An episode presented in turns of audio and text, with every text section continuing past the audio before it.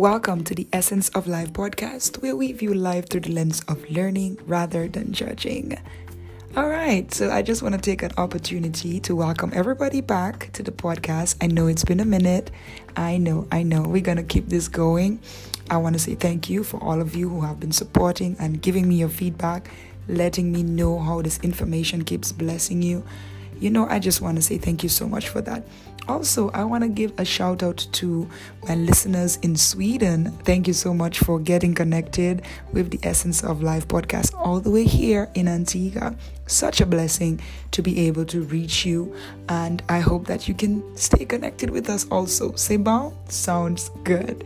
All right, so today I'm going to be speaking on a topic basically saying to you that your love partner is your teammate and not your high school crush. Although maybe they could be the same person. But let's find out where I'm going with this.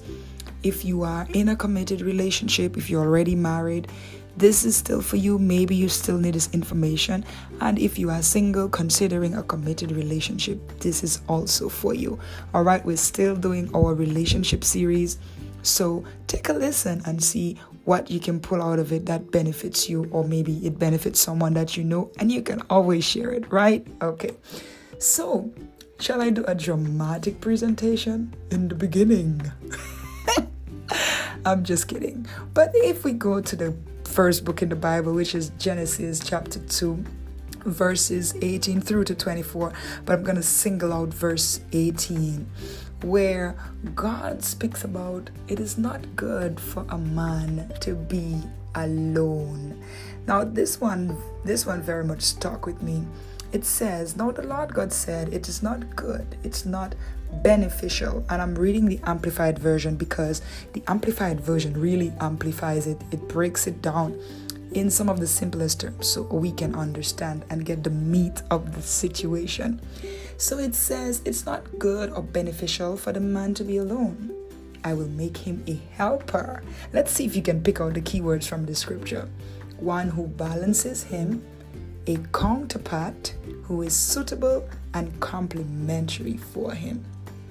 So God creates this amazing Garden of Eden with everything it needs to sustain itself. And He creates Adam and He said to him, Go ahead and name all the animals and all that stuff.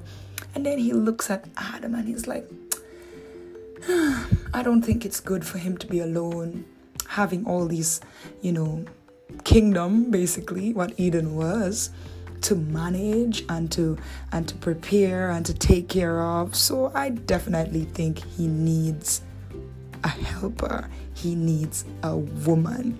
All right, long story short. So, let us take out the key points from this. Why did God give Adam a woman? Why? The first one is so he wouldn't be alone. It says it is not good for a man to be alone. So, God, understanding the possibility of loneliness kicking in with Adam, he decided that Adam should have some form of companionship. He should have a friend, he should have a family of some sort. Because the animals, they were all there and together, but then there was just Adam. So God said, okay, nah, it's not good for him to be alone. I'm to give him a companionship. So that's the first one. It was not good for him to be alone. I'm going to give him a partner. I'm going to give him someone who's his friend, someone he can call family. That's one of the first reasons why God gave Adam woman. The next one is as a helper. God said, I'm going to give him a helper, a helpmeet. Sometimes it says in some of the versions. A helper, what does a helper do? A helper assists, assists, my Dominican accent kicking it. A helper assists you to take over the tasks at hand. A helper assist you to make the load a little bit lighter. I mean, if I'm the only one doing something, it could take me a day, and if I have some help, it could take me half the time. So God says, okay, He's gonna need a helper to help him manage the Garden of Eden. The next key point in the scripture is to balance him. God says, I'm going to give him a helper to balance him. Again, not putting all the weight of managing Eden, which is practically a kingdom, on his own, but he wanted to balance that off by giving him someone who could carry some of the weight of the work and the tasks that he was supposed to do. This is very interesting. The next reason why God gave Adam a woman is because he wanted someone to be suitable. what does suitable mean? Someone who is right for him, appropriate for the particular person or situation. So God wanted to give Adam a person who is suitable for him, who is appropriate for him, for the purpose that he wanted him to fulfill in the Garden of Eden. He didn't just want to give him any person, that person had to be suitable for the mission that he was giving him to accomplish. If you have a certain job to do, a certain task to do, you choose people who are going to have the same vision as you, who are going to be as passionate as you, whom you know are going to be there with you and suitable to make that plan and vision successful. And that is what God did. He gave Adam a woman who was supposed to make sure that it was suitable, suiting, fitting, appropriate for him as a partner. Another reason, and I think this one's to be the last one. So, another one is to compliment him. And I tried to search because we use the term, oh, I like this person because he compliments me. And sometimes when we say it like that, it sounds as if we're saying that the person is suitable for us. But if we really look up the meaning of compliment, despite of how we use it in that particular manner, it really means to praise somebody and you know give them some form of encouragement. Aha, and that's what it is. He wanted someone who was going to speak life into Adam, someone who was going to praise Adam, someone who was going to encourage. Oh my goodness, I'm getting goosebumps saying this thing. Encourage him because at some point Adam could have gotten discouraged. You know, we're making assumptions here, but it's long short. At some point, Adam could have been tired, and when he gets home, he's gonna need that person to say to him, I appreciate you. I am happy you worked hard today and I know that we can do it tomorrow. You know, speak life into him. So, after examining all of these things that this one particular scripture, one particular scripture verse have given us, at least one, two, three, four, five reasons why God gave Adam woman. This is going to be our benchmark for understanding when we are picking someone to be our partner in a love relationship. Butterflies in the stomach is not gonna cut it it has to be way deeper than that. You're looking for someone that you're going to spend the rest of your life with. You're looking for someone that you're going to take on life with. You're going to look for someone you're going to take on Eden with. Eden is is your figurative project of life that God has given you and you need someone who's going to what? Offer companionship. They're going to be part of your friend. They're going to be what we call your tribe, your family. You need the person who's going to help you, not let you be like, okay, you stay over there in your lane and I'm gonna stay over there in my lane. No, you need someone who's gonna help you, assist you, someone who's gonna see where you need the help and initiate it and be like, okay, babe, today I know you have to do this, but I see that you're gonna need my help here. I'm coming forward. Or you ask, babe, do you think I could come in and help you here? We need someone who's going to be helping us. And sometimes the help has to just be initiated. Balance. Balance. Again, you are looking for someone who's going to, that you're going to do life with, who's going to help you to weight out evenly. Okay.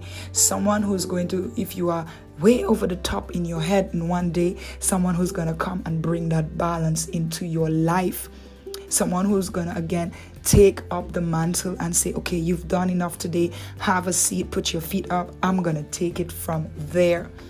Someone who's suitable. You know, like ladies, you can probably relate to me when you get the perfect pair of jeans pants and they just fit right, suitable.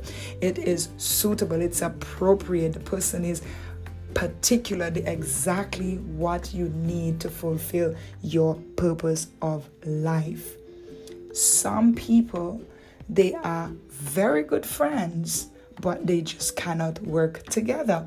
I mean, think of your high school days. You're in school and you have to do some group work and there's some people that are very good you like to do group work with them because you actually get somewhere with it and then there's some people that you're in a group with and i can relate to this one where they just leave you hanging and you got to do all the work that is also critical when you are examining yourself and thinking of a life partner. This is so important. All right, think of it that way. And again, the complimenting part. I mean, I love it because a lot of times, ladies, mm-hmm, men, you do it too, and ladies, we both do. We both do it. Men and women do it we tend to speak a lot of negative things and men usually say the women is always nagging and you know we're trying to control them or we're trying to tell them what to do and all of that stuff we have to learn how to speak life into our partners. We have to learn how to encourage our partners. And we have to realize there's strategies in how we communicate with our partners. So, for example, you know that you're seeing your partner going the wrong way, and you have the definite wisdom in your heart that this person is definitely going the wrong way. And you want to let them know that, but you want to do it in a manner that is effective. Because at the end of the day, what is the result you want? You want the person to take your advice, right? You examine the best way to do it. And I've known this. One of the best ways to approach it is coming with not a flattering, but an encouraging tongue. You encourage the person, you speak life into the person. It's like I say, you kill them with kindness. When has that ever failed? All right? So, these are some of the points that I really wanted to share with us. Those of us who are already committed, who are married, who are courting to be married, or those of us who are single, whichever status you are, this is critical for you. If you haven't gotten to the commitment stage yet, this is good for you because it can open your eyes to realize hey, whoever I say yes to, this is the person I'm gonna be stuck with for life. This is the person I have to share my bathroom with. Like Sharifa said in the last episode, this is the person I get to do life with. And if I'm going to get to do life with you, if it's going to be 10 years, if it's going to be 50 years, if it's going to be 100 years that I'm spending with you, I'm going to need to make sure that certain things are in place. And those of us who are already committed, this is still useful to us. You know, we can still re- reinforce these lessons or we can learn them because sometimes we are committed and we don't even know this stuff. Your person that you are choosing to be in a lifelong committed relationship with, these are some of the things that they need to have to make your relationship successful. And this is what you're understanding that you're looking for. You're making that decision that despite of how I feel, note I said decision, not your feelings, because emotions are going to change. Emotions versus knowledge. Knowing this, you need to know so, is this person going to be my good companion? Is that person going to be a good companion for me? Like, are we going to be having fun, having carpet picnics and these things, or are we going to be a boring couple? Whichever one rock your, rocks your boat. Is this person going to be a helper? Is this person, you know, trying to help me to be balanced and, and weighing the the, the day with me and being there for me and things like that. And is the person suitable for me you know for the particular purpose that i have in life? Do they compliment me? Do they praise me? Do they encourage me? Do they help me to do these things? Because at the end of the day this is who you are choosing to spend the rest of your life with.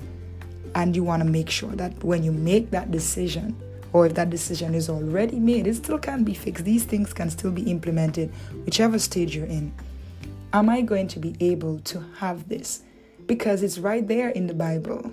God in God's intention for a life partner that you are going to be spending and doing life with is to give you these things, to give you a companion. Like I'm going to keep saying it, to give you a helper, to give you someone who's going to bring balance to your life, someone who's suitable and, and, and someone who compliments you. You know, life and death is in the power of the tongue. You need to have a person around you who speaks life. And if the person, you know, has not gotten to that level yet and you are, you, you begin to, you know, be a helper to that person because you can help them in that way and you speak life into them you encourage them until they get to that part with you because sometimes we need each other to get to certain levels in life sometimes we just can't do it on our own so, this was the lesson that I wanted to share with us in this episode. I hope it blesses you. I hope it helps you to make the right decisions when it comes to your partner. See you next time on the Essence of Life podcast with Natisha Ali Grant. God bless. Sabon sounds good.